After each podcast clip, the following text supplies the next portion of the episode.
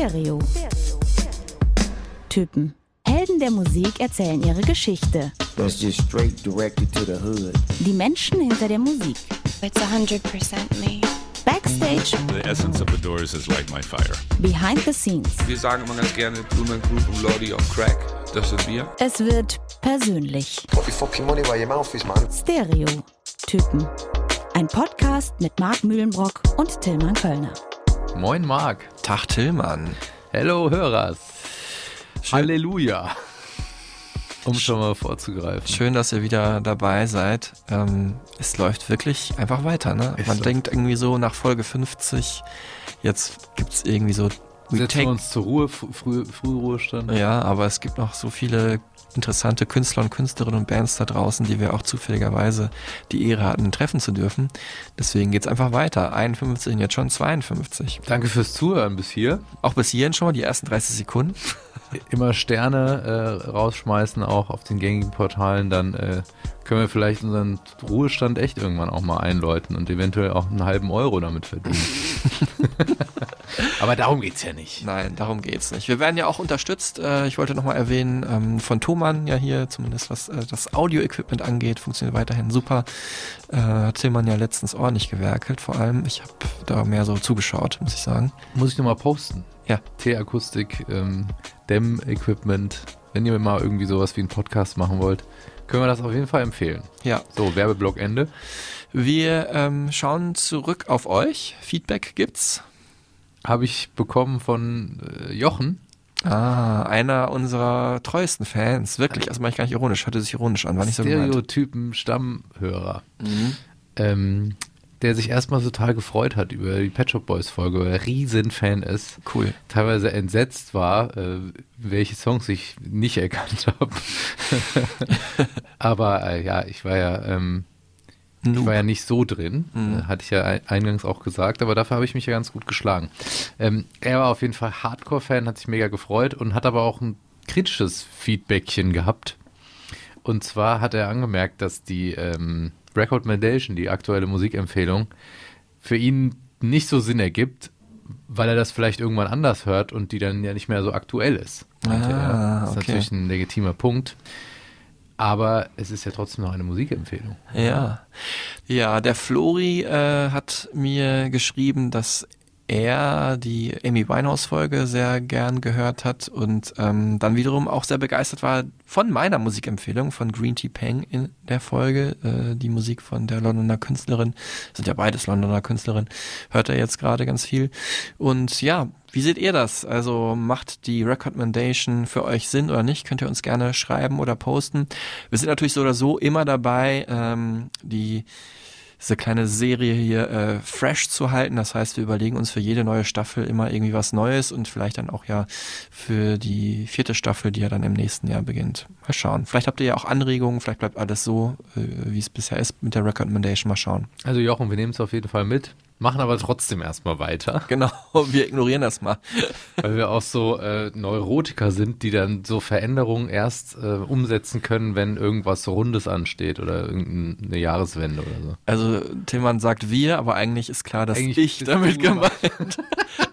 es muss für mich immer alles Sinn machen und das Irgendwie ist abgeschlossen Ja, sein. abgeschlossen. Das ist erst tatsächlich ja immer mit unserer Folge Anfang Januar und dann gehen wir in die Winterpause. Ja, Jochen, wo wir gerade dabei sind, hier ist unsere Recommendation extra für dich. Äh, wenn du sie nicht aktuell jetzt so wichtig findest, dann nimm sie einfach als generelle musikalische Inspiration. Ist ja zeitlos. Ja. Aktuelle Recommendation ist eine unfassbar tolle Künstlerin aus Unna. Du hast, also Tillmann Kölner, Meister der Alliteration, hat das unfassbar auch absichtlich, glaube ich, Ja, verwendet. das klingt in einem Satz irgendwie auch so ein bisschen absurd, weil man jetzt Unna noch nie wirklich oder ich noch nie wirklich im Zusammenhang mit ähm, großartiger, vielleicht auch international ambitionierter Musik gehört hat. Äh, was mit Giant Rooks, die kommen aus Hamm, ne? Kommen aus ist nicht Hamm, so ja. weit weg, aber. okay. Stimmt. Ähm, es gibt da auch eine kleine Verbindung, aber das würde jetzt zu weit führen. Es geht um Feline Sunny. Hast du schon davon gehört, Marc? Nee. Du wirst nicht drum rumkommen, sag ich dir. Ähm, eine Künstlerin, die ich vor anderthalb Jahren kennengelernt habe bei dem Workshop-Format, was ich mit ins Leben gerufen habe, Sound On, Ähm, da habe ich Newcomerinnen und Newcomer mit bereits ja etablierten Künstlerinnen und Künstlern zusammengebracht. Äh, wie zum Beispiel hier Raffi von OK Kid, ne? Die Sängerin Amelie, der Rapper Sirius Klein, haben Workshops gegeben. Und ähm, man konnte in kleinen Gruppen halt irgendwie zusammenarbeiten und sich gegenseitig austauschen. Das war super inspirierend und da habe ich Filin das erste Mal auch live gesehen und war einfach nur sprachlos. Es war wirklich die beste Stimme, die ich seit langem gehört habe und jetzt bringt sie ihren ersten Song raus. Der da heißt Lose Yourself.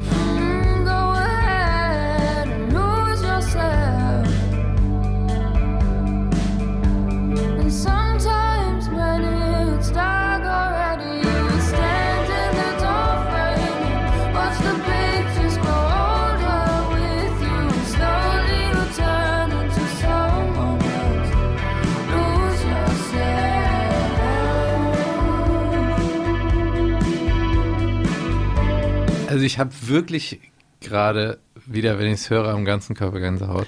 Erinnert mich, also es war wirklich sehr schön. Ähm, schön auch für diese Herbststimmung hier. Erinnert mich an, ja, so Daughter Mhm. oder James Bay. Stimme ist so ein bisschen Florence and the Machine ähnlich, finde ich, was auch nicht schlecht ist. Und erinnert mich auch so ein bisschen an die Cowboy Junkies früher. Ich bin irgendwo auch zwischen Sam Fender und Fleetwood Mac. Ah. Also wirklich großartig. Ich bin sehr gespannt, was da alles noch kommt. Und äh, sie bringt das jetzt raus bei äh, dem gleichen Label, bei dem auch zum Beispiel Amelie ähm, ihre Sachen rausbringt. Also aus Bochum, die Künstlerin. Ah, okay. Alles so ein bisschen Family zusammengewachsen, was mich sehr freut, weil ich von Anfang an dabei war und ich Als Papa, wünsche nur das Beste. als reicher Onkel, der gesponsert hat. Mit Geld hat das alles nichts zu tun, ist nur Leidenschaft. Das hört man doch. Jetzt kommen wir zu meiner äh, Recommendation äh, dieser Folge und wir gehen nach San Francisco und zwar zu der Band Death Heaven. Hast du vielleicht schon mal von gehört irgendwann? Ähm, ich glaube, ich bin noch, stehe noch unter dem Einfluss der letzten Folge, die wir gemacht haben, My Bloody Valentine, ja die Shoegaze-Götter.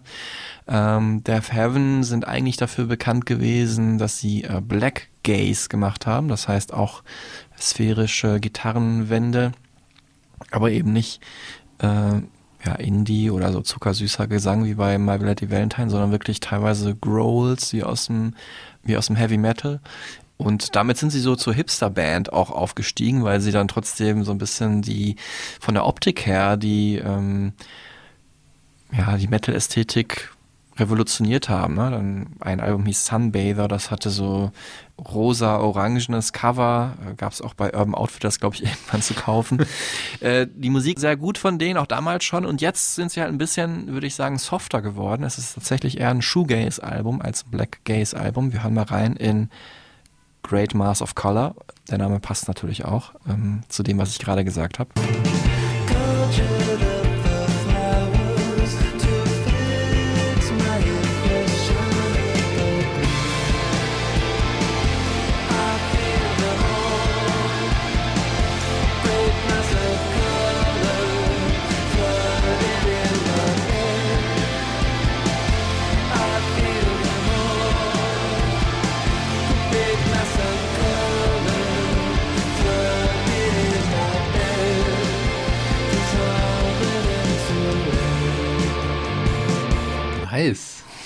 Ja, die äh, Shoegaze-Fans drehen durch die beste Shoegazer-Platte, vielleicht mindestens des Jahres, aber auch schon wirklich seit ganz langer Zeit. Ich muss jetzt überlegen, was es sonst noch so gab in den letzten Jahren. Ein fantastisches Album.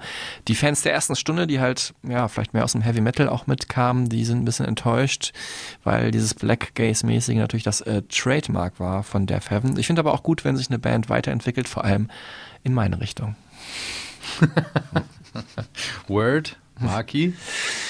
Danke dafür. Wir gehen weiter äh, mit dem Künstler, um den es heute geht. In Richtung Halleluja. Genau. Ähm, Tatsächlich.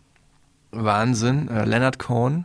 Äh, Gott hab ihn selig. Einer der größten Pop-Poeten des Jahrhunderts.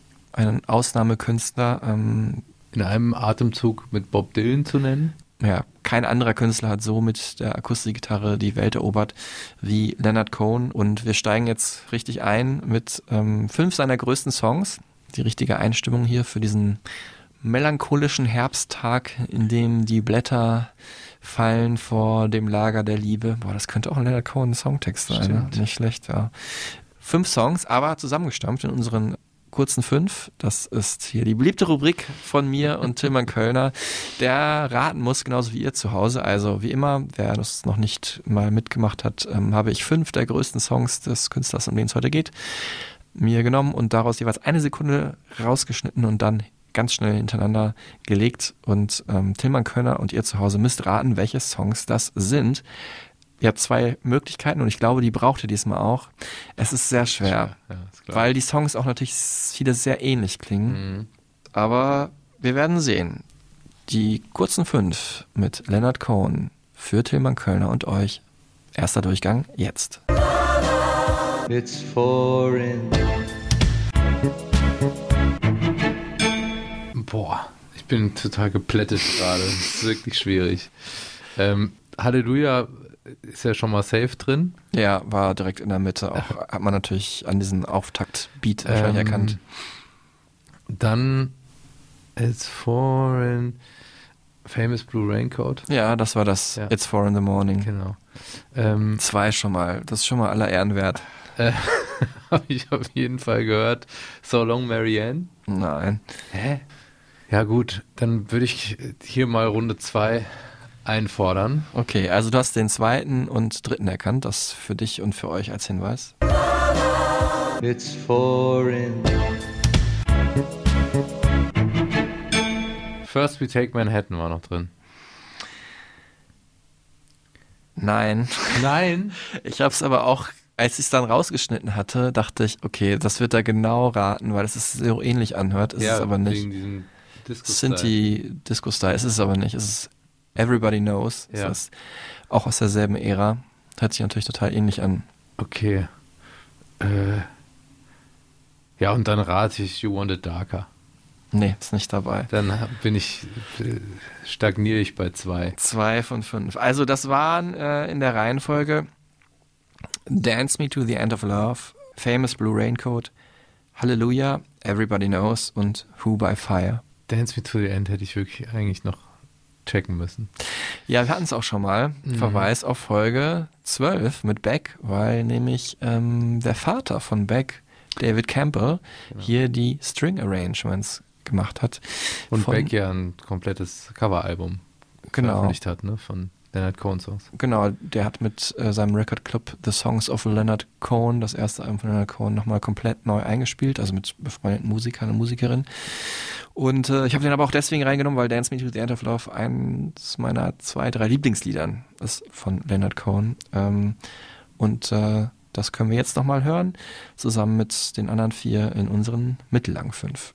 Dance me to the end of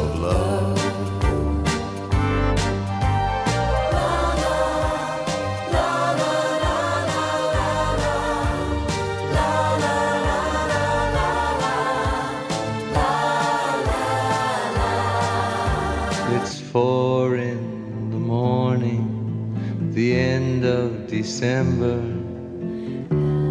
I'm writing you now just to see if you're better.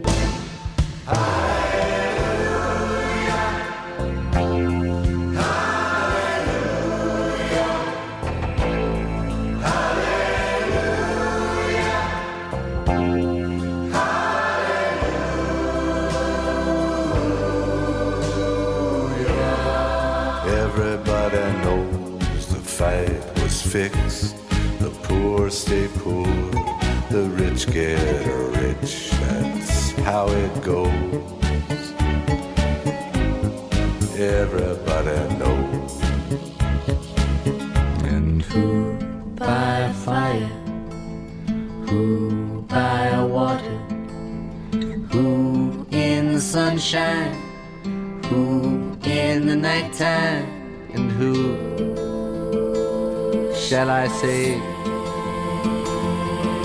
is calling?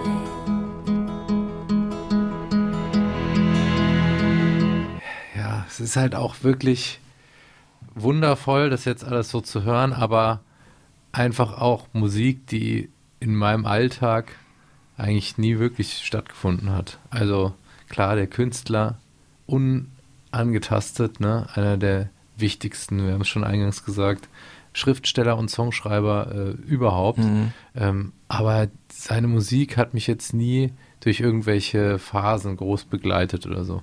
Es ist halt einfach sehr deep. Ne? Es ist ein, etwas, wofür man sich Zeit nehmen muss. Und wenn man in dieser melancholischen Stimmung ist, ist es wahrscheinlich die perfekte Musik.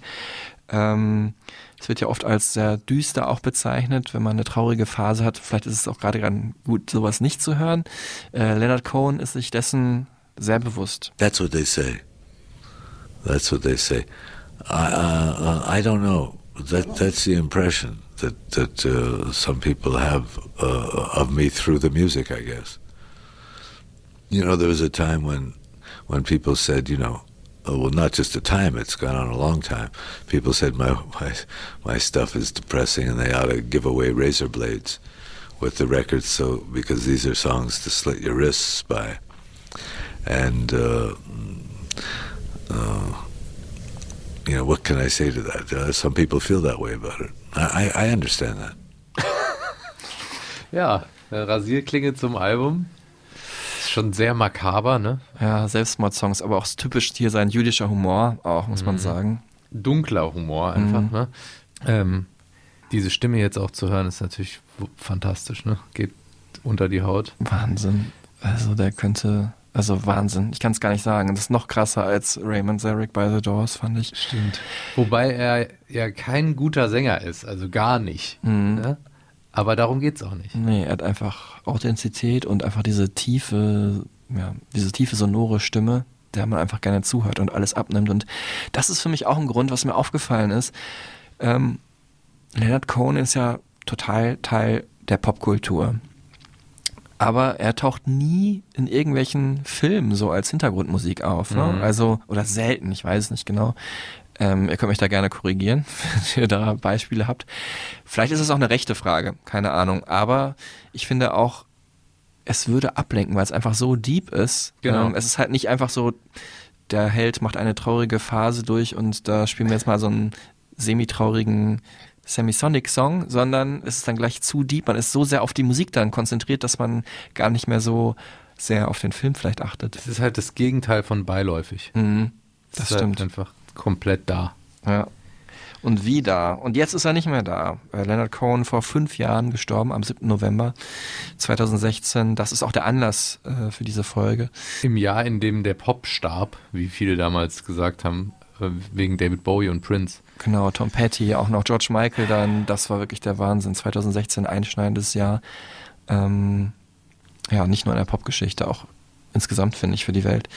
82 Jahre ist er geworden, litt unter Leukämie und ist aber eigentlich dann gestorben an so einem ähm, Schwächeanfall in seinem Haus, ist da gestürzt und ähm, das hat er halt dann äh, nicht überlebt. Ähm, Aber, ja, weil du, aber weil du gerade gesagt hast, äh, Popkultur, ne? er zog sich ja bis zuletzt noch quasi in die aktuellste Pop- oder ja, äh, Hip-Hop-Kultur auch, ähm, wegen seines Gedichts, was aufgetaucht ist, was er über Kanye West verfasst hat, als er vom Größenwahn von Kanye West angewidert war, kann man sagen, ne?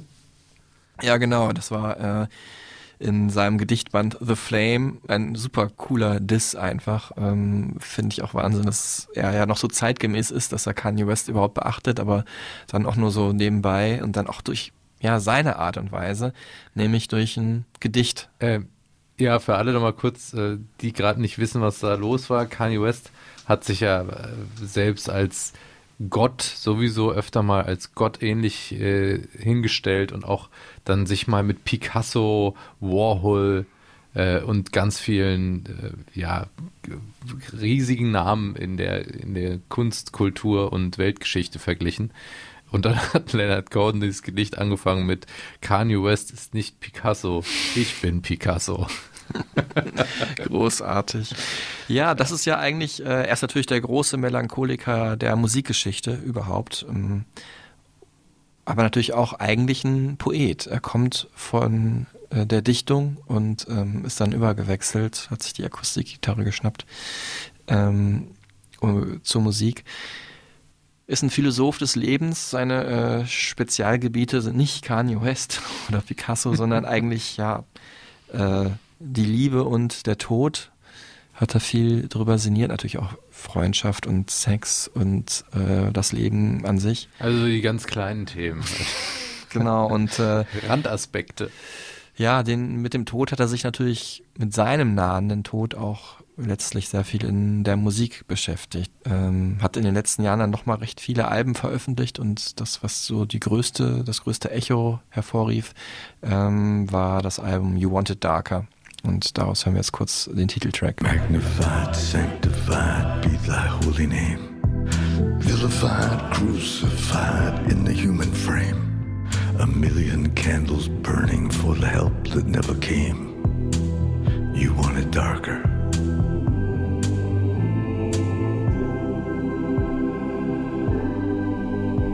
Hey, nay, nay, nay, nay. I'm ready, my lord. Produziert übrigens mit seinem Sohn zusammen, Adam Cohn. Genau, auch das letzte Album äh, hat Adam Cohn äh, produziert, was dann danach noch kam, nach seinem Tod. Ähm, ja, ich meine, I'm Ready, My Lord singt er hier von der tiefsten Stimme des traurigsten Musikers der Weltgeschichte. Also extremer geht es nicht. So, ne? Ich kann auch verstehen, dass Leute sagen, okay, das ist mir einfach too much. So, ne? Und da aber auch die Parallele zu David Bowie, der ja mit seinem letzten Album Black Star auch quasi antizipiert hat, dass es zu Ende gehen könnte. Und äh, das Album dadurch auch nochmal so eine besondere Schwere und äh, so, eine, so eine apokalyptische Dimension bekommen hat. So eine Endzeitstimmung.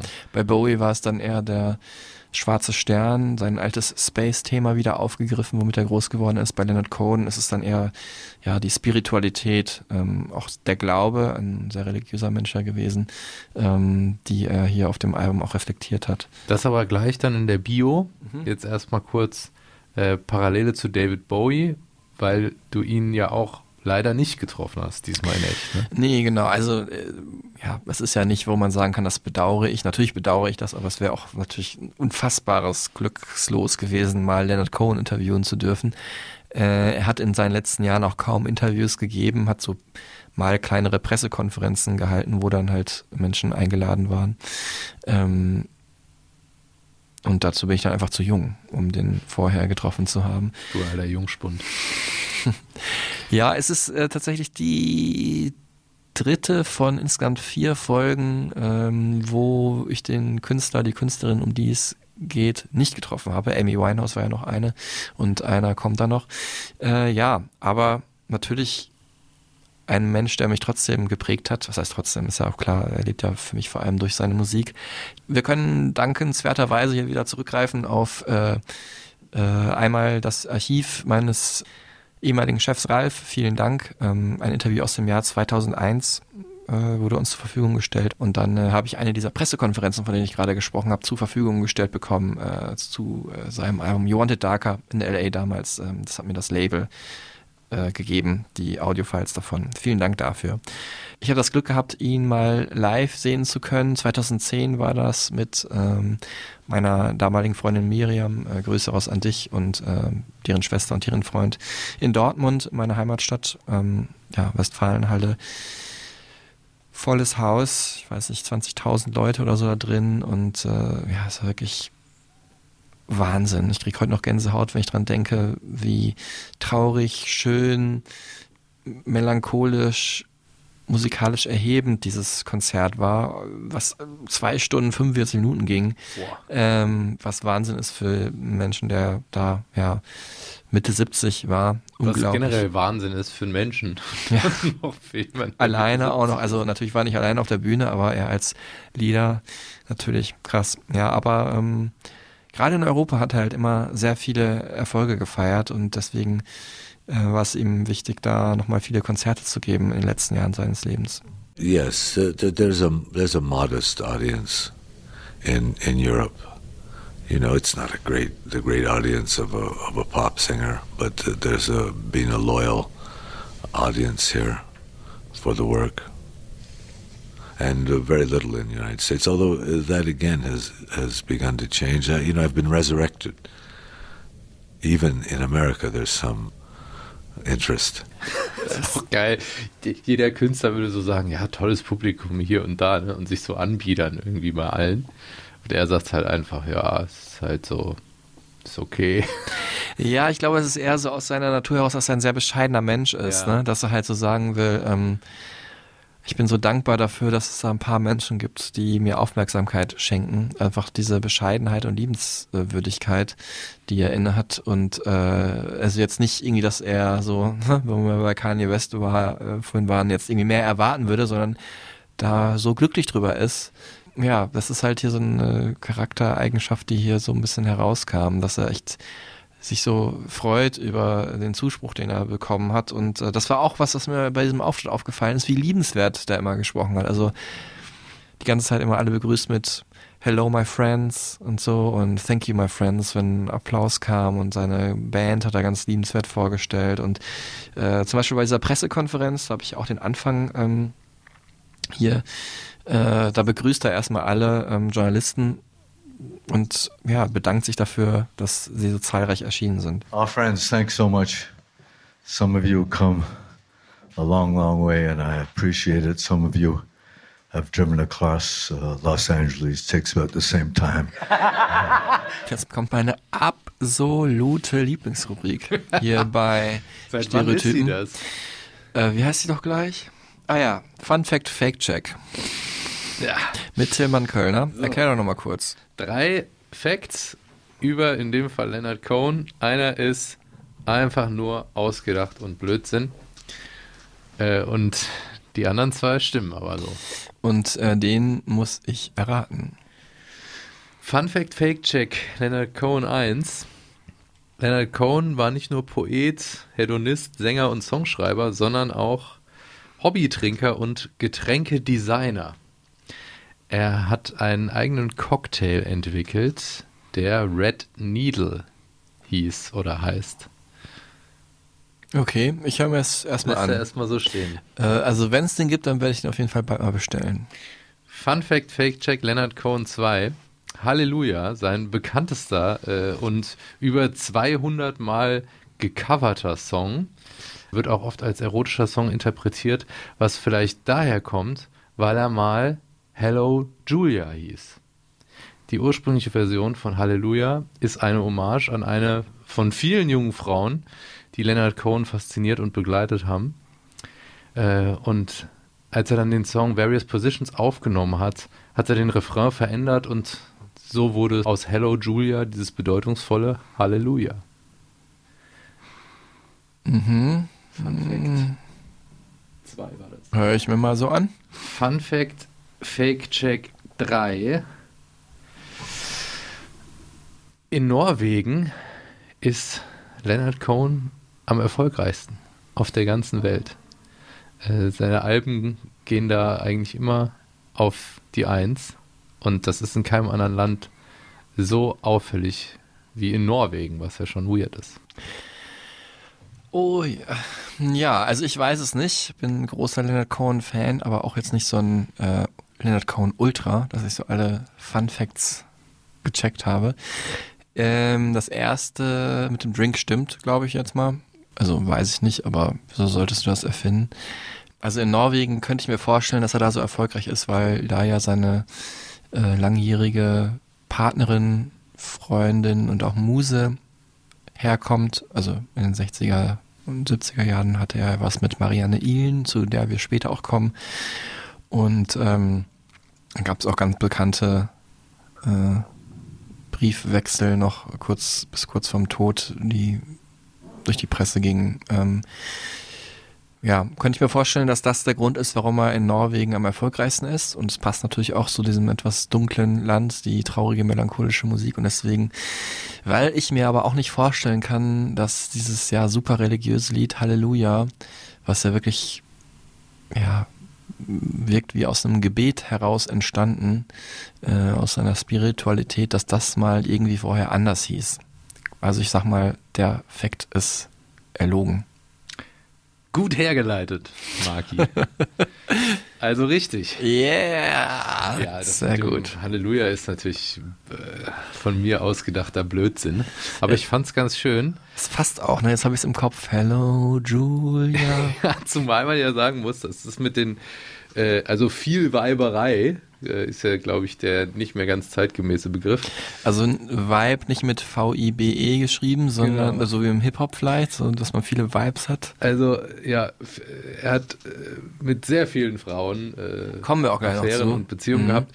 Ähm, deswegen hätte das natürlich gepasst. Und was man ja auch äh, einfach mal schon mal sagen kann, Halleluja ist ja ein Song, der von Anfang an auf der Kippe stand. Also das ist ja jetzt nicht unbedingt äh, von Anfang an der Hit gewesen. Die Plattenfirma Sony wollte den gar nicht mal veröffentlichen äh, auf diesem Album damals 1984. Und eigentlich ist er erst so richtig durch die Coverversionen dann äh, so Peak-Time-mäßig von Jeff Buckley zum Hit geworden. Well, it goes like this the fourth, the fifth, the minor fall and the major lift. The baffled king composing hallelujah. Hallelujah.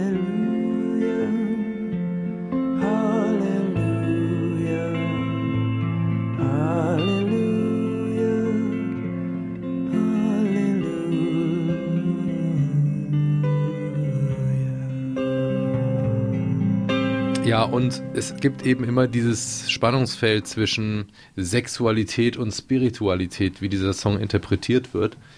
Und deswegen fand ich das irgendwie ganz nice. Ja, also ich habe den Song auch kennengelernt durch Jeff Buckleys äh, Coverversion. Es gilt ja, wir hatten es ja letztens schon, ne, als eine der drei besten Coversongs aller Zeiten. Pet Shop Boys, Always Ever Mine von Elvis. Dann Jeff Buckley, ähm, Hallelujah von Leonard Cohen und äh, Johnny Cash Johnny Cash hört. von Nine Inch Nails im Original. Es streiten sich immer in irgendwelchen Musikzeitschriftsbesten Listen. Äh, alle drei großartig. Ähm, ja, Jeff Buckleys Version einfach großartig und aber auch so ein wirklich wahnsinnig schöner und wichtiger Song. Ähm, zu dem Zeitpunkt, wo er rausgekommen ist, war es für die Welt noch gar nicht, aber dann im Zuge halt dieses Covers und auch ja des Todes von Leonard Cohen, dann ist er jetzt wirklich ja weltbekannt geworden. Und Leonard Cohen hat das ja auch noch mitbekommen. A lot of people are doing Hallelujah now. You know, when the song first came out in uh, the early 80s, uh, nobody remarked on it at all. Uh, but 20 years later, you know, 15, 20 years later, people are covering the song, which makes me very happy. I always thought it was a, a, one of my good songs. But, you know, I'm always happy when someone covers my song. Uh, I, I never have uh, a comment. You know, it's, uh, I think it's great that somebody's singing one of my tunes. Es ist natürlich auch ein sehr simpler, sehr eingängiger Song und in seiner Eingängigkeit halt genial. Einfach dieses ja 50er Jahre Blues Rock'n'Roll Riff, würde ich sagen, würde ich jetzt Sehr leicht verständlich auch als guter Song. Genau, was ja auch viele Kirchenlieder auszeichnet und deswegen hat es ja auch sowas von einem Kirchenlied, das ist wie ein Gospel, klingt wie ein Traditional eigentlich. Hatte im Original auch, glaube ich, 80 Strophen und die, ein Großteil davon waren halt wirklich äh, biblisch geprägt, auch mit biblischen Namen und Figuren. Das hat Leonard Cohen dann größtenteils rausgestrichen. Ähm, und es hat natürlich ganz ungewohnt, diese 80er Jahre Produktion mit Synthesizern, also ungewohnt erstmal für so ein, ja, 50er Jahre Blues trifft äh, Kirchenlied und dann aber auch noch für Leonard Cohen, der vorher eher ähm, ja auch mit Akustikgitarre berühmt geworden ist. Und ich fand tatsächlich, muss ich sagen, äh, dass die Version habe ich auch viel später ja erst entdeckt, ähm, fand ich das auch ein bisschen kühl und befremdlich, hat den Song aber auch irgendwie interessant gemacht. Ich finde aber auf jeden Fall die Version von Jeff Buckley anmutiger und schöner. Spricht aber auch für die Zeitlosigkeit von ähm, Leonard Cohens Musik, weil bei Leonard Cohen ging es ja nie um die Musik, sondern darum, poetische Texte zu vertonen. Mhm. Mit Ja. möglichst eingängiger Musik, wo wir der- Passender Musik ja, auch. bei ne? Kirche waren, ja. Ähm, aber lass uns doch jetzt mal dazu kommen, wie es überhaupt dazu kam. Sehr gut. Ja. boah, du solltest was mit Radio oder so machen. Was mit Sprache, Ja, beruflich. richtig gut, richtig gut formuliert. Leonard Cohen, geboren am 21. September 1934 in Montreal und ich finde das Datum schon geil. Erstmal für mich, weil es schön aussieht. Wir waren ja vorhin bei Ordnungsfanatik und so weiter oder Mhm. Neuro, Neuro, Neuro, Neurotik, wie sagt man? Neurosen. Neurosen? Neurotik. Neurosen. Ein Strauß Neurosen für Ich finde es halt gut, wenn, äh, wenn, also die 21 und die 9 geben mir dann eine runde Zahl. Das finde ich irgendwie befriedigend. Und dann ist es natürlich auch ein schönes Datum, weil es der Herbstanfang ist. Ich Mhm. meine, an welchem Tag sollte der größte Melancholiker der Weltgeschichte oder zumindest der Popgeschichte sonst Geburtstag haben, wenn nicht an Herbstanfang? Er kommt aus einer sehr wohlhabenden Familie, Mhm. was ähm, ihm von ja, klein auf viele Freiheiten ermöglicht. Das muss man erst mal so sagen, weil es kann auch nicht jeder einfach äh, sich der Literatur ne, äh, Mhm. widmen. Es gibt, es gibt da immer so dieses Spannungsfeld zwischen, dass oft aus der Armut die besten äh, Texte oder Geschichten entstehen oder auch Songs ne, Mhm. aus einem Mangel. Snoop Dogg hatten wir letztes Mal zum Beispiel. Genau. Ähm, und dass man irgendwie sich, sich äh, da was von der Seele schreibt oder äh, eben den ganzen Ärger irgendwie äh, und, und Mangel eben auch in, in Kunst verpackt. Aber es geht eben auch andersrum. Wenn man keine Sorgen hat, erstmal finanziell, kann man sich auch schön geistig austoben. Und so ist es ehrlicherweise im Falle von Leonard Cohen gewesen. Mhm. Also jetzt nicht unermesslich reich war die Familie, aber schon sehr wohlhabend, einem sehr schönen Stadtteil haben die gewohnt, sehr schönes Haus gehabt. Äh, jüdisch äh, natürlich, m, wissen das die meisten, äh, ist er aufgewachsen und auch bis zu seinem Tod m, war er dem jüdischen Glauben angehörig. Obwohl- Großvater war auch Rabbi. Genau, ähm, ja, der eine war Rabbi und der andere war sogar äh, Präsident des kanadischen jüdischen Kongresses. Mhm. Also äh, mehr geht eigentlich fast gar nicht. Ähm, seine Mutter war äh, sehr musisch interessiert. Die hat ihm das praktisch so in die Wiege gelegt, aber ihn auch dazu erzogen, ähm, ja, sich musisch und poetisch auszuleben. Ähm, beide Familien waren Einwanderer, aber er ist in Montreal äh, geboren und äh, sein Vater, ja, der war äh, Kaufmann, ähm, hatte so ein Bekleidungsgeschäft, ist aber auch gestorben, als Lennart neun Jahre alt war. Was ihn ja auch geprägt hat durch sein ganzes Schaffen. Genau. Ähm, der Verlust des Vaters und natürlich dann auch die totale Konzentration auf die Mutter, die er wirklich abgöttisch geliebt hat. Und, äh, Und ja, auch die Fixierung auf Frauen, Mhm. ne, das Weibliche. Genau, und das Faszination. Genau, weil er das natürlich jeden Tag dann ab seinem neunten Lebensjahr äh, ja, studieren konnte. Ähm, ja, die Mutter hat ihm äh, die Liebe zur Musik weiter vererbt, hat im Haus gesungen, hat ihn auch begleitet, wenn er mal unterwegs war als Teenager oder ja, Student schon, ähm, mit Akustikgitarre äh, durch äh, Montreal getingelt ist, durch die Bars oder wenn irgendein gemeinsamer, jovialer Familienabend war oder so, hat er dann äh, Gitarre gespielt und sie hat dazu gesungen. Er hat da selber noch gar nicht gesungen, hat seine eigene Stimme erst später entdeckt. Ähm, aber vor allem, ja, äh, war auch seine große Faszination, oder Faszination, aber sein großer Lebensinhalt war auch das Judentum, sehr äh, gläubiger junger Mensch, ähm, also danach auch noch, aber schon noch ein bisschen mehr fixiert drauf in jungen Jahren. Und auch schon durch den Namen geprägt, ne? Genau. Also Cohen ist ein ganz äh, klassischer, ähm, weit verbreiteter jüdischer Name, der sich bezieht auf den äh, Tempelpriester. Genau. Cohen, also mit K geschrieben, heißt im Englischen auch Tempelpriester. Im Deutschen, den Begriff kannte ich nicht, sagt man Kohanim. Habe ich aber für euch gegoogelt. Danke für den Sehr gerne, ey, sehr gerne gemacht, habe ich einen Praktikanten aufgegeben. Ja, ähm, er sagt ja auch, dass ihm als Kind schon erklärt worden sei, dass er ein Nachfolger einer ganzen äh, Generation von Priestern sei. I mean, I've, I've always been fascinated by by the way that um, human beings have organized their spiritual lives, uh, organized their deep longings for meaning and significance. Those forms are are elaborate and complex and beautiful, and they give people comfort. You know, uh, people find real comfort in their religions. Uh, it's only when these religions come against each other that there's um, terrible conflict. But within the religions, there's, there's great comfort and peace. Diese Auseinandersetzung mit der Spiritualität und ähm, dieser inneren Beziehung zu dem Überweltlichen sozusagen, die hat ihn früh fasziniert und dann äh, ihn auch dazu bewogen, sich mit dem Schreiben auseinanderzusetzen, was ihm schon so im Blut war, kann man sagen. Ne? Also er hat schon früh angefangen an äh, Schreibwettbewerben sich zu exponieren in der Schule. Er hat dann auch Creative Writing Kurse belegt in der Highschool. Und äh, ein ganz wichtiger äh, Name in seinem Leben ist Lorca. Äh, Federico García Lorca. Ein spanischer Schriftsteller, der hat ihn so beeindruckt und beeinflusst, dass er selber Lust hatte, sich da mehr mit dem Schreiben zu beschäftigen. Und auch ihn darüber hinaus noch geprägt hat, dieser Name. Mhm, Weil er nämlich äh, seine Tochter nach Lorca benannt hat. Yes, I named my daughter after the poet Lorca. I always loved Lorca, I still do. Uh, just a poet, probably the first poet that I ever read that presented a world that I was familiar, that I could enter into. So you felt you were at home. Lorca, also der Schriftsteller, der ihn am meisten oder am frühesten geprägt hat und Namensgeber seiner Tochter, die wiederum dann zusammengekommen ist mit Rufus Wainwright, dem Musiker, der unter anderem auch Leonard Cohen gecovert hat und äh, die auch zusammen ein Kind haben. Genau, Viva Cohen heißt äh, das kleine Mädchen, ich glaube neun oder zehn Jahre alt.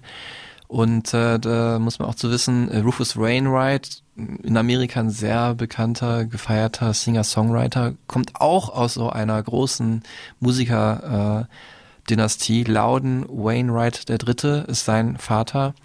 Ähm, und äh, ja, hat praktisch so dieses musische Gen immer weiter vererbt und jetzt von der anderen Seite kommt halt dann das Leonard Cohen Gen dazu. Also entweder wird die Viva Cohen die melancholischste, wunderbarste Musikerin aller Zeiten oder sie entzieht sich dem Ganzen, weil sie da schon überhaupt keinen Bock mehr drauf hat, weil sie das ja alles so ein bisschen miterlebt, was oder durch die Familiengeschichte, ähm, die ihr vielleicht mal irgendwann erzählt wird, mitbekommt, was da alles passiert ist.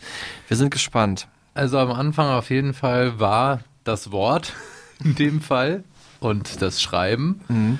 Die Musik lief aber immer so ein bisschen parallel. Ne? Mit 15 hat er dann auch angefangen, in einer, so einer Country-Band zu spielen.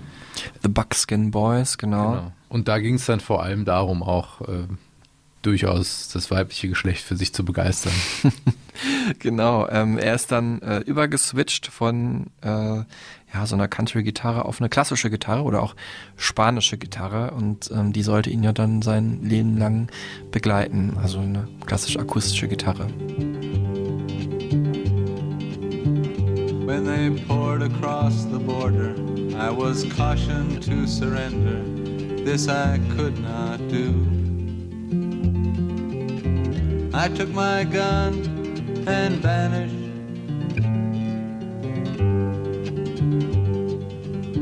Wo sind wir hier jetzt? Mitte 50er Jahre so? Ja, äh, also die Gitarre, ja, etwas vorher, würde ich sagen, noch, ne? So 52 vielleicht. Aber dann gehen wir jetzt mit ihm tatsächlich in die Mitte der 50er Jahre aufs äh, College, ähm, beziehungsweise auf die University, ähm, auf die äh, McGill University, wo er dann auch seine Liebe zur Poesie ausgelebt hat. Er hat äh, das studiert, hat äh, dort Gedichte geschrieben, ähm, für die er auch dann direkt ausgezeichnet wurde. Also man hat ja sein Talent und seine jahrelang investierte Arbeit da ähm, honoriert schon relativ früh. Also ist wirklich Wahnsinn, wie erfolgreich der als Poet schon war, bevor er dann als Musiker ja auch also überhaupt mal weltbekannt wurde.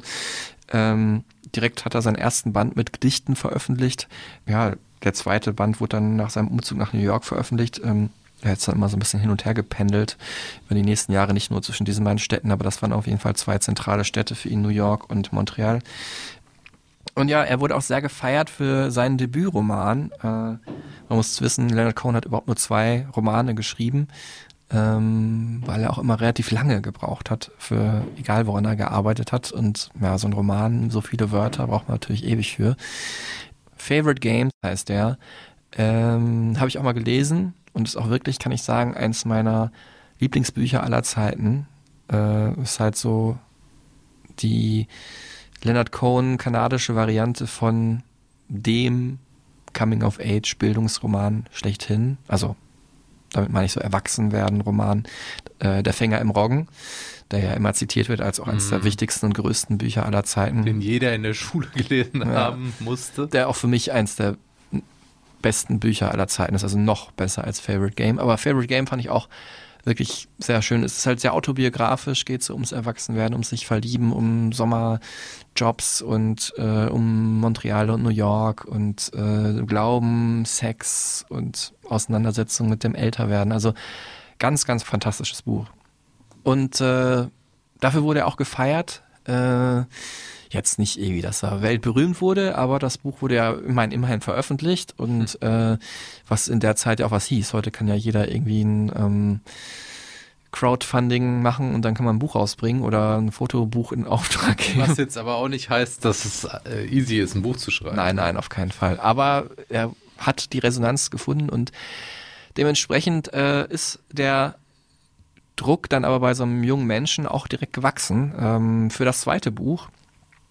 Er ist dafür auf äh, die Insel Hydra ausgewandert. Ja, ähm, es ist ja jetzt nicht irgendwie so die klassische Ferieninsel, an die man denkt, wenn man an griechische Inseln denkt. Vor ne? allem damals nicht. Ja. Also damals war es ja wirklich sehr remote. Hydra ist ja heute immer noch eine Insel, auf der keine Autos fahren. Mhm. Ähm, die rein mit äh, ja, Nutztierverkehr oder so auch Bevölkert äh, ist. Bevölkert ist sozusagen. Hydra, glaube ich, auch deswegen so beliebt äh, damals für Leute, die aus dem Ausland kamen, weil es auch relativ nah dran war an Athen eben. Ne? Ähm, konnte man, glaube ich, relativ easy hinkommen. Mhm. Ähm, es war dann tatsächlich auch so eine ja, Expat- äh, äh, da oder so eine Gemeinschaft, die da zusammengelebt hat, ja, unter hippie-mäßigen Bedingungen, äh, so Mitte der 60er Jahre. Ähm, Und heute sind es eben die äh, Nachkommen dieser Hippies, die da jetzt irgendwie ein schönes Leben sich machen. Genau. Mit den Häuschen, die damals für ein Abel und ein Ei wahrscheinlich da zu erwerben waren. Das hat Leonard Cohen nämlich auch gemacht, hat sich da ein Haus gekauft mit einer Erbschaft, die er bekommen hat von seiner Oma ähm, und hat sich dahin zurückgezogen, um dann halt äh, den Nachfolger zu schreiben von seinem Debütroman, der ja so erfolgreich war. Beautiful Losers äh, heißt dieses äh, Nachfolgewerk und es ist war ein kompletter Misserfolg, äh, was ich auch äh, nur bestätigen kann. Das Zeug, ich, ich habe es vor ein paar Jahren erst gelesen. Du hast doch echt viel von ihm gelesen, ne? Es waren, er hat nur zwei Bücher draußen, ne? aber so die Gedichtbände habe ich auch Ja. gelesen, einige ja. Ähm, aber äh, zwei Romane hat er nur draußen. Aber man muss wirklich sagen, ein total konfuser Roman, was ja nicht unbedingt nur schlecht sein muss, über ähm, ja Sex vor allem, Drogen, ähm, so American Native spielt da eine ganz große Rolle und äh, wie das in der heutigen oder damaligen Welt halt irgendwie eingebunden ist und dann aber auch, dass da so eine Exotisierung halt stattfindet, äh, weil die Hauptfigur halt mit einer in Anführungsstrichen Indianerprinzessin äh, verheiratet ist oder American Native Prinzessin äh, zusammen ist. Ähm, ja, klingt jetzt erstmal gar nicht so schlecht, wenn ich es so beschreibe, aber ich habe es gelesen, es war wirklich sehr anstrengend, sehr konfus und es liegt wahrscheinlich daran, dass Leonard Cohen da sehr stark unter Drogeneinfluss war, als Mhm. er das geschrieben hat, ganz viel LSD äh, genommen, zum Beispiel, ich weiß nicht was noch, ganz viel getrunken natürlich eh, da hat man sich's gut gehen lassen und ähm, ich sehe aber immer auch schlecht eben. ja, ne? ich sehe aber immer noch dieses Bild da vor mir, äh, das wir äh, aus dieser Doku kennen, äh, wie er da wirklich vor dem Haus im weißen Unterhemd mit Schnurrbart damals an der Schreibmaschine sitzt und da in die Tasten haut. Ähm, super ästhetisches Bild. Wundervolle Doku, sowieso. Also danke ich dir nochmal, dass du mich da mit eingeladen hast. Ach Kino. so, sind wir damals ins Kino gegangen. Ich glaube, ich genau. schuld dir noch 7,50 Euro oder so. Aber Genau. da war es jeden Cent wert. Marianne and Leonard, Words of Love. Man kann auch übrigens, glaube ich, Marianne und Leonard sagen. Ne? Stimmt. Marianne ist ja eine Norwegerin und Leonard ist ja auch, wenn man es jetzt hebräisch ausspricht, äh, wäre es das so richtig, ne? Aber klar, Marianne Leonard ist wahrscheinlich äh, der äh, die gängigere Aussprachweise. Und eigentlich weniger eine Doku als einfach ein schöner Liebesfilm über diese enge Verbindung dieser beiden Menschen. Äh, Leonard Cohen hat da wirklich seine, ja, Muse ist immer so, wird der Person oft nicht gerecht, ne, weil es die äh, Partnerin in dem Fall dann reduziert auf die Inspiration, die sie auf den großen Künstler hat. Ähm, das würde ich in dem Fall gar nicht mal so formulieren, sondern es war einfach eine, ja, eine symbiotische Beziehung, Mhm. ne? die die beiden da gelebt haben auf Hydra in so einer, ja, fast schon Utopie, ne? Ähm, weit ab vom Treiben in Großstädten wie New York, wo er dann hin ist, um als Singer-Songwriter dann irgendwie durchzustarten dann doch, ne? Mhm. Aber es war einfach so eine, ja, so eine kleine Enklave haben sie sich da gebaut und das alles sehr romantisch, zumindest sehr romantisiert in dieser Doku. Ja, und wie das halt so ist, äh, wenn das Paradies vorbei ist, dann kommt die Realität und äh, die sollte auch diese Beziehung zwischen äh, Leonard Cohen und Marianne Ihlen, einer Norwegerin, ähm, die da Urlaub gemacht hat, damals mit ihrem Mann und ihrem Sohn ähm, und sich dann Hals über Kopf in Leonard Cohen verliebt hat. Äh, ihr Mann übrigens auch Dichter, glaube ich, gewesen. Absoluter. Albtraum übrigens Ja, ja. Für, für den Mann. Ja, grauenvoll. Ähm, und äh, ja, die Realität sollte beide einholen. Ähm, denn äh, Leonard Cohen hatte natürlich auch eine Beziehung, hatte auch äh, eine Frau und mit der dann ja auch ein Kind, nämlich Adam Cohen, äh, der, der dann auch die letzten Platten von Leonard produziert hat, ähm, die er aber nicht aufgegeben hat, diese Beziehung. Und äh, Marianne, ähm, ja, hat das geduldet. Gut, man muss auch sagen, wir waren in den 60er Jahren, beide hatten andere Partner, das war alles ein bisschen freigeistiger angesetzt. Aber natürlich auch ähm, schon hart, wenn man weiß, der andere ist jetzt nicht einfach ein Freigeist und hat einfach auch noch eine Familie, zu der er immer zurückkehrt, wohingegen sie ja dann ihren Mann verlassen hat oder vielleicht Mhm. hat der Mann sie auch verlassen. Ähm, und ähm, ein kleine, eine kleine Facette dieser schwierigen Beziehung hat äh, Leonard Cohen in einem seiner berühmtesten Songs zusammengefasst, nämlich So Long Marianne.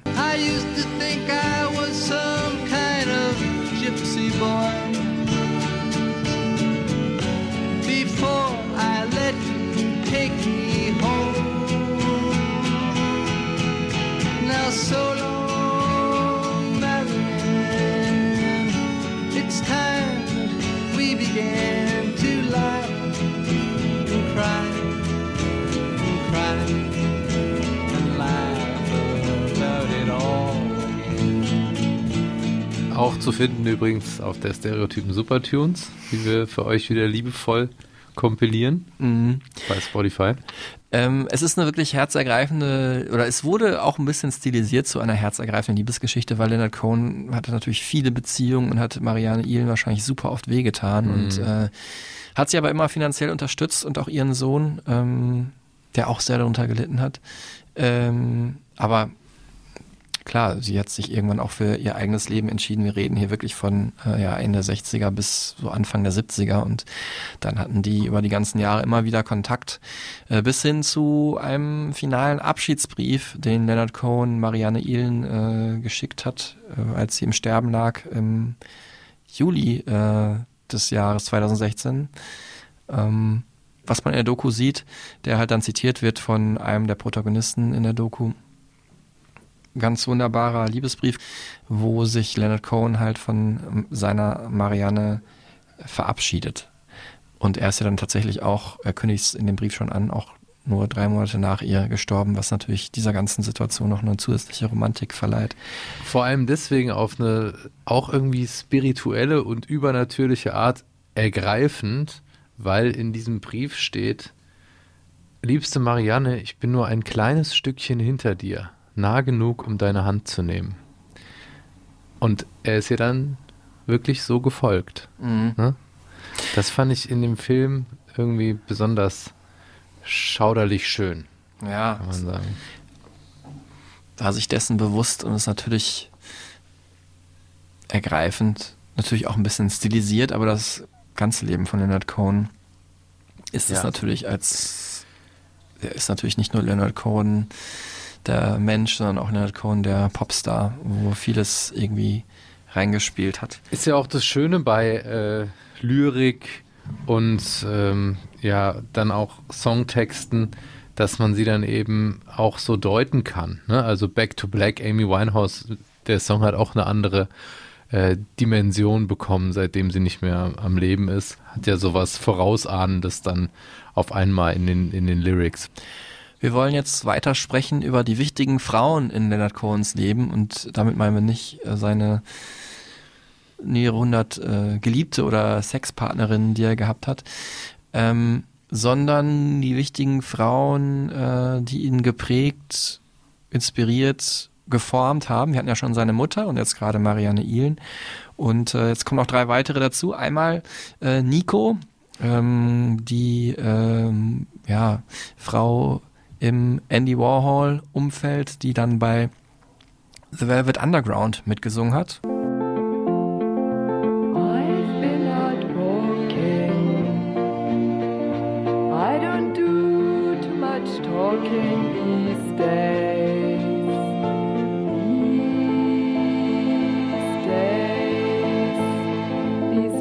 I seem to think a lot about the things that I forgot to do. Dieser Song These Days ja bekannt geworden, dann einige Jahre später nochmal durch Wes Anderson und seinen Film The Royal Tenenbaums. Dein Lieblingsregisseur? Einer auf jeden Fall. Einer, der- ganz, ganz vorne dabei. Ja, ich habe auch jetzt schon den neuen Film The French Dispatch gesehen. Super schön. Leonard Cohen hat Nico mehrfach live gesehen und hat gesehen, die kann ja eigentlich gar nicht singen. Ist ja übrigens eine Deutsche, ne? Also das ist hier in Ja. Köln, äh, Christa Pefken heißt sie, äh, groß geworden und dann nach New York gegangen und äh, dort halt wurde sie zur, ja, wir sagen es jetzt nochmal, Muse von äh, Lou Reed und Andy Warhol und gerade weil sie diesen krassen deutschen Akzent hat und diese Stimme, die immer irgendwie so ein bisschen daneben liegt, hat das einen gewissen Charme gehabt. Gerade für diese Kunstszene da in New York, die einfach irgendwie nach was andersartigen, nach ähm, Dekonstruktion und so gestrebt haben und nicht nach der Schönheit in der Kunst. Und äh, Leonard Cohen hat das halt gesehen, dachte, okay, äh, die hat auch nicht die stärkste Stimme, aber traut sich und es hat was. Es kommt total rüber, weil es eine Authentizität hat. Und äh, Leonard Cohen hat dann sogar auch, was so die Paraphrasierungen und so und die Betonung angeht, da äh, Nico auf jeden Fall in seinen Songs als Vorbild genommen. Ähm, noch entscheidender war, und das sieht man auch in der Doku, äh, Judy Collins, die da, früh das Talent von Leonard Cohen erkannt hat als ähm, Songschreiber und deswegen auch einige seiner schönsten Songs der Anfangstage, ähm, die er da schon geschrieben hat, also er hat schon Songs geschrieben, äh, gecovert hat. Hier zum Beispiel Sisters of Mercy. All the sisters of mercy, they are not departed or gone. They were waiting for me when I thought that I just can't go on. And they brought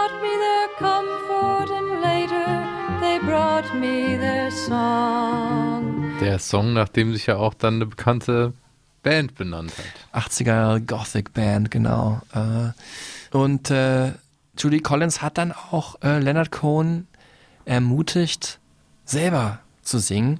Und zwar war das so, dass er ihr dann wieder einen neuen Song gezeigt hat, den er gerade geschrieben hatte. Und das war halt Suzanne. Ähm, und hat den dann äh, ihr vorgespielt und meinte, Leonard, du musst selber singen, meinte sie dann. Also das ist äh, Wahnsinn, das kommt total rüber. Das ist total ergreifend, deine Stimme, wie du singst. Und er hat sich nicht getraut, weil er dachte, er hat eine schlechte Stimme. Und dann hat sie ihn einfach irgendwann, ja, verpflichtet bei so einem Charity-Konzert zu singen, hat gesagt, du machst es jetzt, gehst mit auf die Bühne, äh, alle werden da sein werden dich lieben. Und dann hat er angefangen, diesen Song zu singen. Und äh, die Leute waren auch wirklich geflasht, erzählt sie halt im Nachhinein. Und äh, er ist einfach trotzdem von der Bühne gegangen, weil er es einfach vor Lampenfieber oder vor Nervosität oder weil er dachte, er ist selber so schlecht nicht ausgehalten hat. Und äh, dann äh, hat er die Bühne wieder verlassen. Und dann hat er gesagt, okay, Julie, wenn du mit mir zurück auf die Bühne kommst, dann machen wir das zusammen. Und dann war es halt so, haben die am Anfang ein Duett gesungen und von da aus ist dann dieser Song Suzanne in die Welt gegangen. Suzanne takes you down to her place near the river. You can hear the boats go by, you can spend the night beside her, and you know that she's half crazy, but that's why you wanna be there. Und jetzt kommen wir eben zu der äh, fünften wichtigen Frau.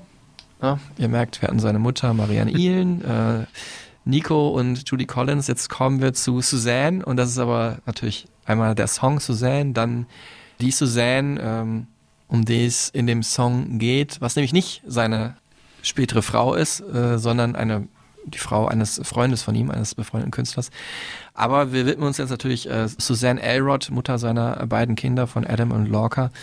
Und ähm, ja, man merkt schon auch durch die Songtitel allein, äh, Marianne und Suzanne kommen vor und äh, durch die Frauen, die ihn da begleitet haben. Also Leonard Cohen wurde auch wirklich vor allem durch diese Frauen und nicht nur durch diese Frauen inspiriert. I suppose in, in, in the back of a man's mind there's a woman at whose feet he lays his work. The woman as as as the presence, as the content of a man's life. A, a woman is the content of man. Man is the content of woman. But you know, my, my old teacher used to say something. He said, uh, The older you become, the lonelier you get, and the deeper the love you need. Ladies Man halt. Ne? Genau. ähm, diese Songs, die wir gerade gehört haben, sind noch alle mit drauf auf seinem Debütalbum Songs of Leonard Cohen. Kam raus am 27. Dezember 1967, auch ein komisches Datum. Aber ich glaube, damals hat deinen Daten da. man es noch nicht mal nicht so genau genommen mit so marketingstrategischen Dingen. Ne? Es kam einfach noch kurz vor Jahresende raus. Bei den ersten drei Alben hat er übrigens noch dieses Konzept mit den Songs of Mhm. verfolgt. Ne? Songs of Leonard Cohen, Songs from a Room, Songs of Love and Hate. Und dann wurde es so ein bisschen aufgebrochen. aufgebrochen, Das dieses, Konzept. Dieses Konzept, ja. Genau. Aufgenommen, äh, dieses erste Album in Columbia Studios in New York und ähm, ja, auch auf späteren Alben natürlich viele Klassiker drauf. Äh, Wobei man ja sagen muss, dass er dann wirklich so den, den musikalischen Durchbruch eigentlich nicht in New York hatte, sondern in Großbritannien. Jenseits der 30, Mhm. wo andere, ja, ganz viele schon tragisch zu Tode gekommen sind im Club of 27, ne? Äh, oder schon längst irgendwie einen Zenit erreicht haben, Mhm. ging es mit der Gesangskarriere erst richtig für ihn los. Auch aus monetären Gründen muss man sagen, weil als Poet verdient man weniger als als Musiker. Dass es so lange gedauert hat, liegt aber auch daran, dass, ja, wir haben es vorhin schon kurz gesagt, Leonard Cohen jetzt jemand ist, der äh, sehr genau, natürlich jeder Poet und Musiker legt da Wert drauf, sehr genau Wert legt, was er sagt und wie er es sagt und ähm, dass am Ende das, was veröffentlicht wird, halt wirklich seine Seele widerspiegelt. Und es war auch nicht, es war auch immer eine sehr schwere Arbeit für ihn, Songs zu schreiben. I've often said if I knew where the good songs came from, I'd go there more often. You know, everybody has a kind of magical system that they employ in the hopes that this will open up the channels. My mind was always very cluttered, so I took great pains to simplify my environment because if my environment were half as cluttered as my mind, I wouldn't be able to make it from room to room. Ähm, wir haben es gerade schon gesagt, äh, die Welt des Leonard Cohen ist natürlich unglaublich romantisch und so romantisch, dass wir es auch jetzt nicht nur einmal erwähnen äh, können, sondern jetzt nochmal kurz auf eine andere Doku kommen, die ich äh, gesehen habe. Aber zuerst, äh, Leonard Cohen sagt hier, ja, er ist hier mal konfrontiert worden damit, dass er durchaus oft als Schürzenjäger bezeichnet wurde. Ach, Schönes überraschend. altmodisches Wort. You know, you get stuck with these descriptions. Uh, they're usually not very accurate. I don't think my interest in women has been any more intense than most of the men I know. Diese Doku, äh, von der ich gerade sprach, Bird on a Wire heißt die auch, äh, benannt nach dem Song seines zweiten Albums Songs from a Room. Und ähm, ich weiß nicht, ob du die auch gesehen hast, spielt so Nee. 1972, ist er da auf Tour ähm, und der Manager sagt wirklich so, also es war immer das Gleiche, egal in welcher Stadt wir waren, es ist so eine Europatour, Mhm. also auch in Deutschland gewesen, ähm, England und Schweden und so. Die Band checkt ein und Leonard auch und dann geht er runter in die Lobby und trifft sich da mit einer Frau. Und äh, darunter auch dann irgendwie, also in diesem ganzen Backstage-Kosmos trifft er dann auch auf Udo Jürgens. Damals, auch großer äh, Fan von Leonard Cohen und auf äh, die inzwischen nicht mehr so bekannte Schauspielerin Doris Kunstmann. Mhm. Und äh, ja, ich muss wirklich sagen, das war echt eine krasse Szene. Da konnte ich gar nicht glauben, dass das irgendwie wirklich so passiert ist, weil äh, also diese Frau macht ihn so an, also die macht ihm so krasse Avancen, dass so Leonard Cohen, obwohl sie da mit Udo Jürgens ist, man weiß jetzt nicht, wie die Mhm. beiden irgendwie befreundet sind oder vielleicht sind sie auch ein Pärchen, aber sie sieht da ihre Chance und will ihn da für den Abend klar machen. Und Leonard Cohen aber lässt diese Chance passieren, so, ne, und äh, sagt so dann noch ganz melancholisch äh, zu seinem Manager, manchmal ist es gut, äh, den Abend alleine zu verbringen. Ne? Was natürlich auch zu diesem Melancholiker passt. Passt aber natürlich auch gut zu seinem ja, Bewusstsein, dass äh, er gerade gefilmt wurde und dieses Bild des traurigen Melancholikers vielleicht Dadurch besser gefestigt wird. Ge gefestigt wird und besser passt zu ihm und seiner Musik, als wenn er jetzt mit ihr mitgegangen wäre. Aber Also, dazu passt natürlich auch diese Zeile aus dem Song fantastisch. Like a bird on a wire, like a drunk in a midnight choir, I have tried in my way to be free. Schön, Tillmann. Ja, es ist wirklich geil, wenn man sich das dann mal alles so, wenn man so Close Readings macht Mhm. und das in Kontext setzt, das ist schon wirklich, macht schon wirklich Spaß. Ähm, die Tour geprägt von äh, ja, technischen Problemen. Cohen auch ganz oft im Dialog von Studenten, die sich da beschwert haben, weil der Sound so schlecht war. In Deutschland war das tatsächlich bei dem Mhm. Konzert. Ähm, Die Almans sich wieder beschweren. Genau, der hohe Druck beim Konzert in Jerusalem, das das letzte der Tour war. Und äh, ja, vor allem geprägt von Drogen. Also die sprechen da von einer speziellen Mischung aus Amsterdam, die die da jeden Tag genommen haben. Äh, sagt auch einer, der da damals dabei war, wenn ich das heute machen würde, würde ich nicht mal einen Tag überleben. Das war der Wahnsinn. Ähm, und es gibt da eine Szene nämlich, wo Leonard Cohen irgendwie auch äh, Backstage so, ja, zu nervös ist wieder oder ich weiß nicht, warum er nicht auftreten will und er sagt, ihm fehlt eine Rasur irgendwie, ne, muss ich mal, muss ich rasieren und dann rasiert er sich mit so einem recht scharfen Rasiermesser trocken die Barthaare weg, obwohl er gar keinen Bart hat und hat Ja. danach wirklich total rotes Gesicht. Meinte, ah, ich fühle mich total gut jetzt, fühlt sich total gut an, aber es ist völlig klar, dass er total auf Drogen ist und irgendwie diesen Schmerz gerade gar nicht spürt. So. Also ganz krasse Szene. Wenn man natürlich über Folk, Musik und Poesie spricht, dann kommt man natürlich an einem anderen Namen nicht vorbei, mit dem Leonard Cohen auch immer verglichen wird, nämlich Bob Dylan. Ähm, beide zeichnen so eine gewisse Wahrhaftigkeit halt aus, die natürlich auch schon in diesem Instrument und dieser instrumentellen Vor, diesem instrumentellen Vortrag halt liegt. Ähm, ja, dass man halt denkt, jemand mit der Akustikgitarre erzählt uns auf jeden Fall die Wahrheit, was auch an den beiden liegt, dass das so in unserem Kopf ist, was aber auch nicht unbedingt stimmen muss. äh, die haben natürlich auch viele Geschichten erfunden. Ähm, dieses reduzierte von beiden, damit der Text im Vordergrund steht und äh, ja, Leonard Cohen, ähm, für ihn war auf jeden Fall Bob Dylan der Größte. I will comment on his receiving the uh, Nobel Prize, which to me is like uh, pinning a medal on Mount Everest for being the highest mountain. Ja, wo er eben sagt, dass für ihn ja völlig klar ist, also so klar wie der Mount Everest der höchste Berg ist, dass Bob Dylan den Literaturnobelpreis verdient hat.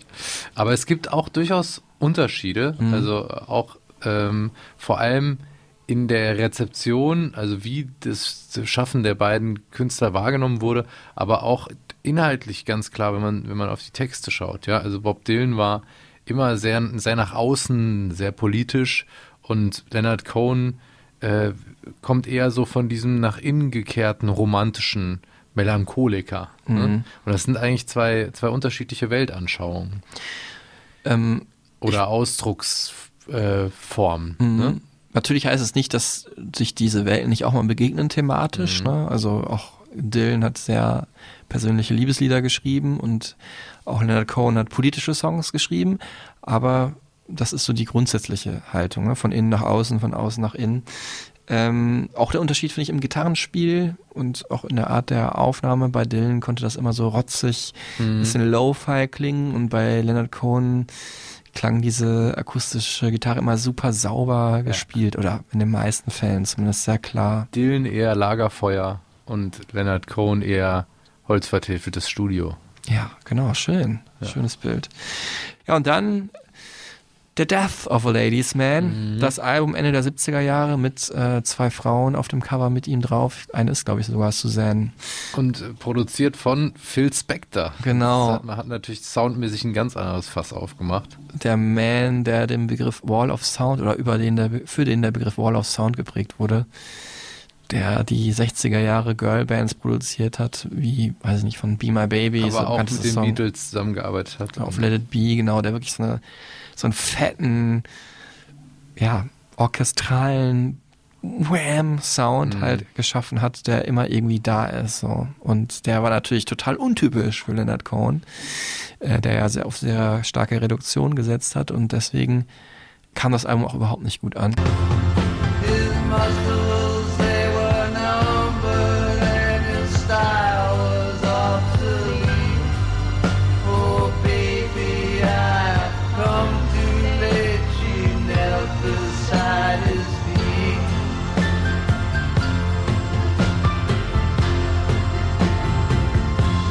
Aber macht schon Bock, finde ich, das jetzt wieder zu hören. Also Leonard Cohen hat es auch gehasst. Das Ja? Album, ja, er nicht, also damals zumindest, ich weiß nicht, es ist auch immer sehr vernachlässigt worden in Ja. seiner ganzen Nachbearbeitung der seiner das ist halt so ein Produzentenalbum auch, ne? was deswegen auch, glaube ich, interessant ist zu hören.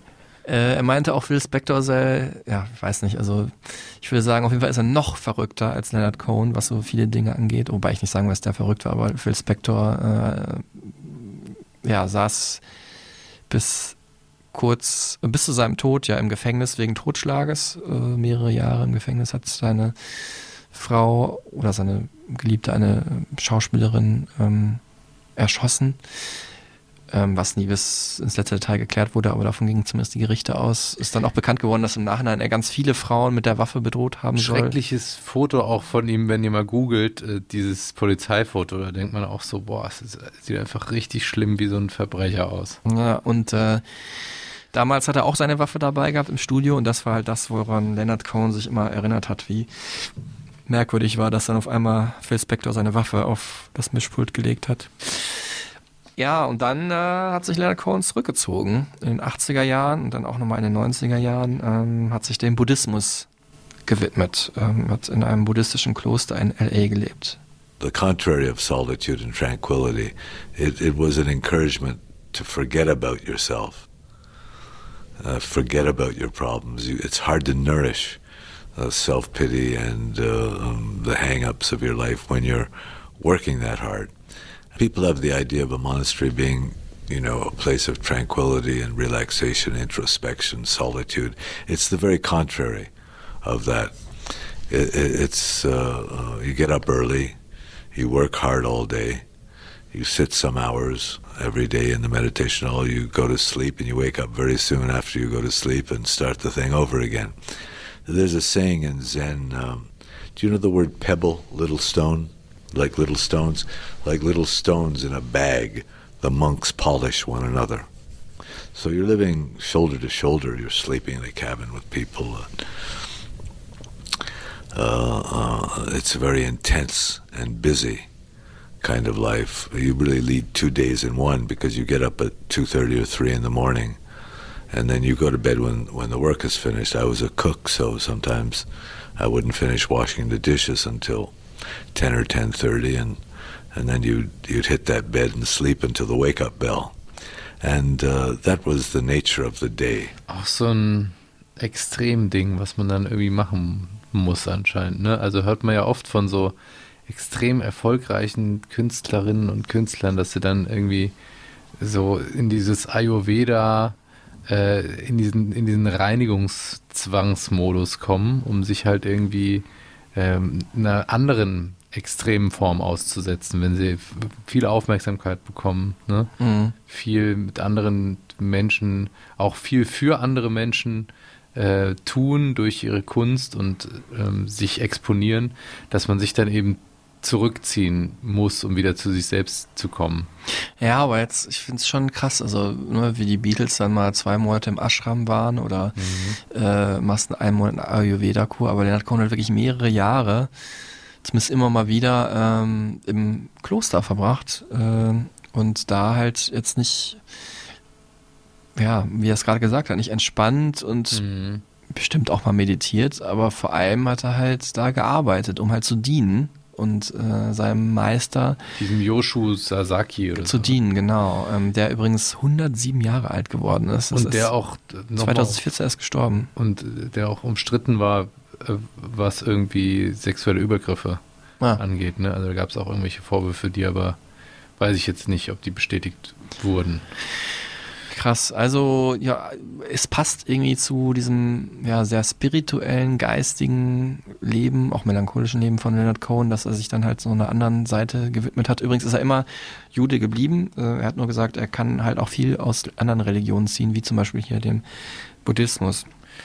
Zurückgekommen ist er dann mit Halleluja. Das war aber noch so halb in seiner äh, Klosterzeit und es war ja auch kein Hit Mhm. ne, damals. Aber was dann wirklich ein großer Hit wurde, war der Song, mit dem ich ihn damals auch kennengelernt habe und das war First We Take Manhattan. Hm. I'm guided by a signal in the heavens. I'm guided by this birthmark on my skin.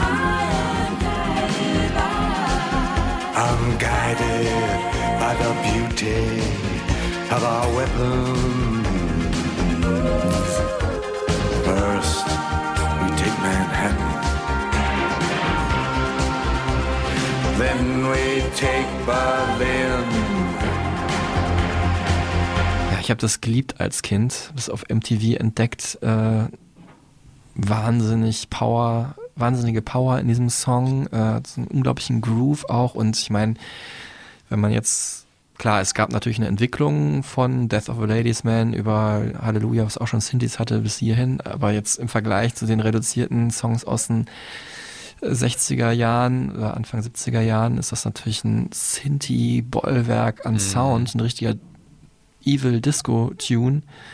Aber es funktioniert, weil es einfach in die Welt von Leonard Cohen passt, hier so einen apokalyptischen Song zu singen, äh, der Manhattan und Berlin äh, zum Einstürzen bringt. Ja, er war Pop, war Soul, war Synthi, war Bass, war Badass, weil eben seine Grabesstimme so gut auf diesen äh, apokalyptischen schön, äh, Beat passt. Ja.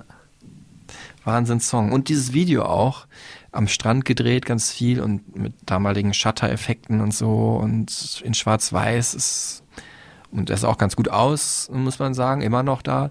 Also, ja, immer sah er gut aus. Ähm, Und das finde ich untermalt auch so dieses Filmische immer von seinen, Mhm. seiner Musik, auch gerade dieser besonders gute Clip, aber ja, seine Songs, wenn sie da mal eingesetzt wurden in Filmen, haben die auch immer so eine wunderbare, strange Situation untermalt. Zum Beispiel die Liebesszene in The Watchmen wurde ja von Hallelujah untermalt.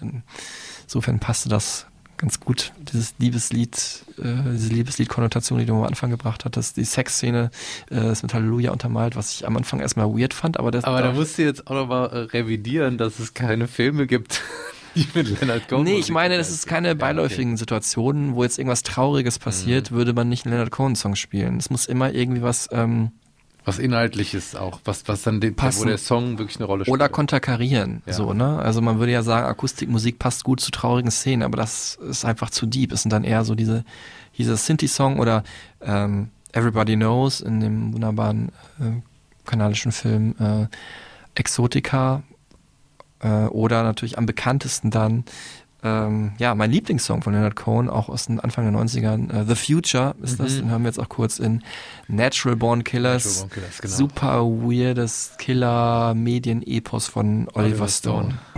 The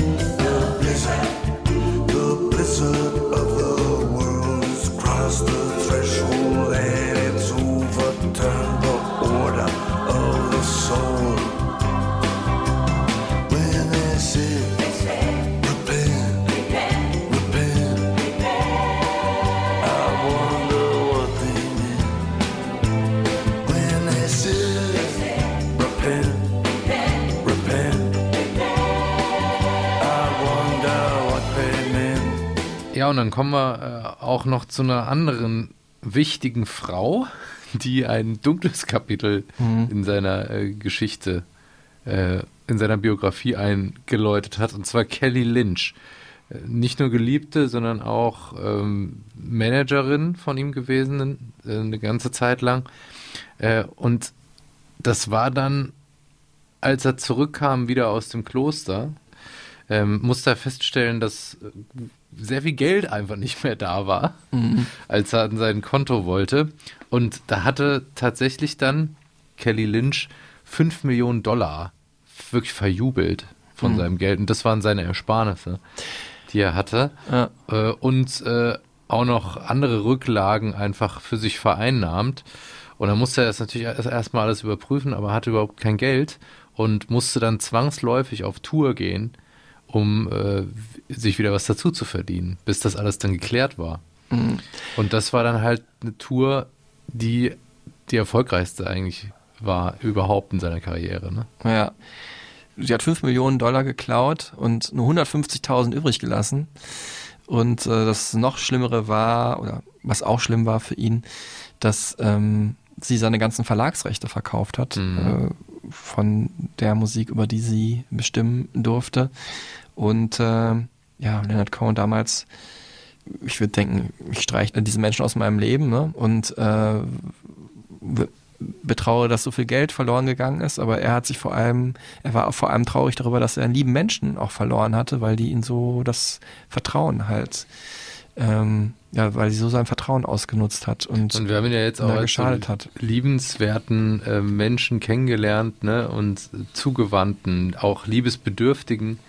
Äh, und das ist natürlich ein Albtraum, wenn du da aus dem Kloster kommst und dann hat ein Mensch, den du dir nahe wähntest, dich einfach ausgenommen. Mhm. Leonard Cohen hat natürlich vor Gericht gewonnen. Äh, Kelly Lynch hat das Geld nie zurückgezahlt, weil sie es einfach nicht mehr hatte. Ist dann ins Gefängnis gegangen. Äh, Finde ich. Die hat ihn aber auch noch gestalkt und so. Also das war ja nicht nur dieses ganze Geldthema, sondern Mhm. es war auch wirklich, sie hat ihn bedrängt und wurde dann aufgrund verschiedener Faktoren äh, verurteilt zu einer Gefängnisstrafe. Aber ähm, ja, du hast es gerade schon gesagt, Leonard Cohen war dann gezwungen, wieder auf Tour zu gehen, aus dem Kloster on the road. Und äh, es ja, war im Nachhinein ja das Schönste, was ihm passieren konnte. Es war ein absoluter Glücksfall. Er hat gemerkt, die Menschen da draußen, die lieben ihn wirklich. Das, was er über die Jahre in den 60ern halt im kleinen Rahmen, wir, ne, wenn wir vorhin von diesem Torfilm gesprochen haben, da hat er vielleicht vor 1000 Leuten gespielt oder so. Jetzt waren 20, 30.000 Leute in London, volles Haus, ähm, haben seine Shows ansehen wollen. Äh, ich meine, es ist ja auch eine Sache mit als 70-Jähriger nochmal auf eine große Tour zu gehen, nachdem man es auch 15 Jahre nicht gemacht hat. Und äh, ja, das hat halt ihn nochmal beflügelt in seiner eigenen Kreativität. Hat er in den 10er Jahren nochmal ähm, sechs äh, Live-Alben rausgebracht und vier Studioalben. Ähm, vorher war die Taktung noch nicht so schnell. Ähm, Das in einem Alter, in dem andere längst in Rente sind. Ja. Oder äh, vielleicht auch schon was anderes, keine Ahnung. Er hat halt ähm, dann recht viele Gedichte geschrieben und dann auch eingesprochen oder ja, so halb eingesungen, die dann zuletzt, bis zuletzt vertont wurden. Das gilt zum Beispiel für sein letztes Album Thanks for the Dance, was er dann nach seinem Tod veröffentlicht wurde, 2019 war das erst. Mhm. Also drei Jahre nach seinem Tod, unter der Regie eben von äh, Adam Cohen, seinem Sohn. Er hat sich da die ja, eine der wichtigsten und besten Indie-Musiker überhaupt mit an Bord geholt, von denen er auch wusste, dass sie Leonard Cohen mögen, nämlich Beck zum Beispiel, da wären wir wieder, aber auch Musiker von Arcade Fire oder The National im Background-Chor haben Feist oder Damien Rice gesungen und äh, aber der Star war natürlich Leonard Cohen und ich finde ganz besonders ergreifend diesen ja, einen letzten, einen der letzten Songs, den er hier gesungen hat, Happens to the Heart. There's a mist of summer kisses where I tried to double park. The rivalry was vicious. The women were in charge. It was nothing, it was business. But it left an ugly mark. I've come here to revisit. What happens to the heart?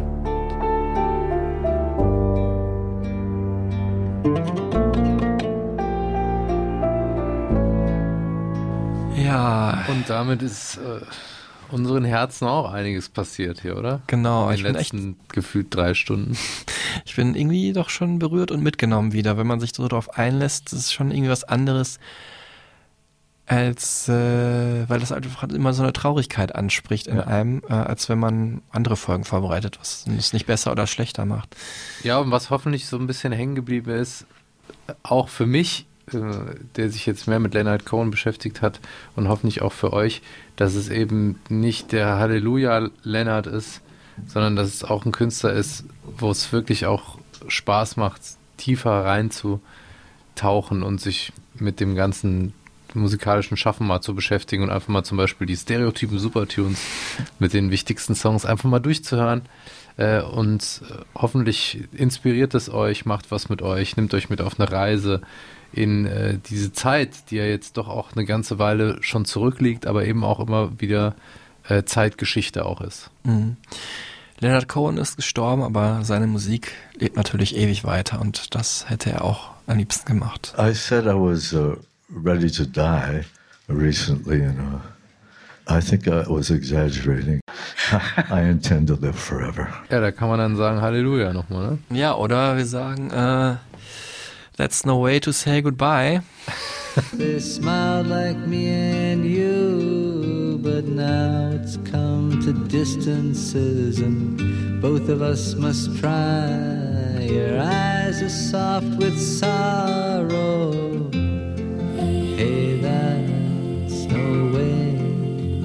To say goodbye. Hier im Hintergrund klingt der Song an. Wir sagen jetzt Tschüss, aber wir sagen natürlich vor allem auf Wiedersehen und Wiederhören. Wir sagen Hello to the other side. Ja. auch. Stimmt, that's no way to say goodbye. Hello to the other side. Passt sehr gut. In der nächsten Folge geht's um Adele. Ja, wir hatten es von Anfang an schon vor, äh, diese Folge zu machen, haben auf einen guten Anlass gewartet. Und jetzt bringt sie bald ihr neues Album raus. Das werden wir dann gehört haben und äh, dann uns dieser Ausnahmekünstlerin widmen. Ich bin schon wieder ganz aufgeregt.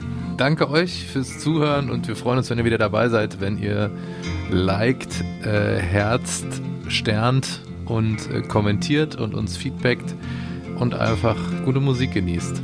Vielen Dank fürs Zuhören. Es war uns eine Freude. Bis zum nächsten Mal. Tschüss zusammen.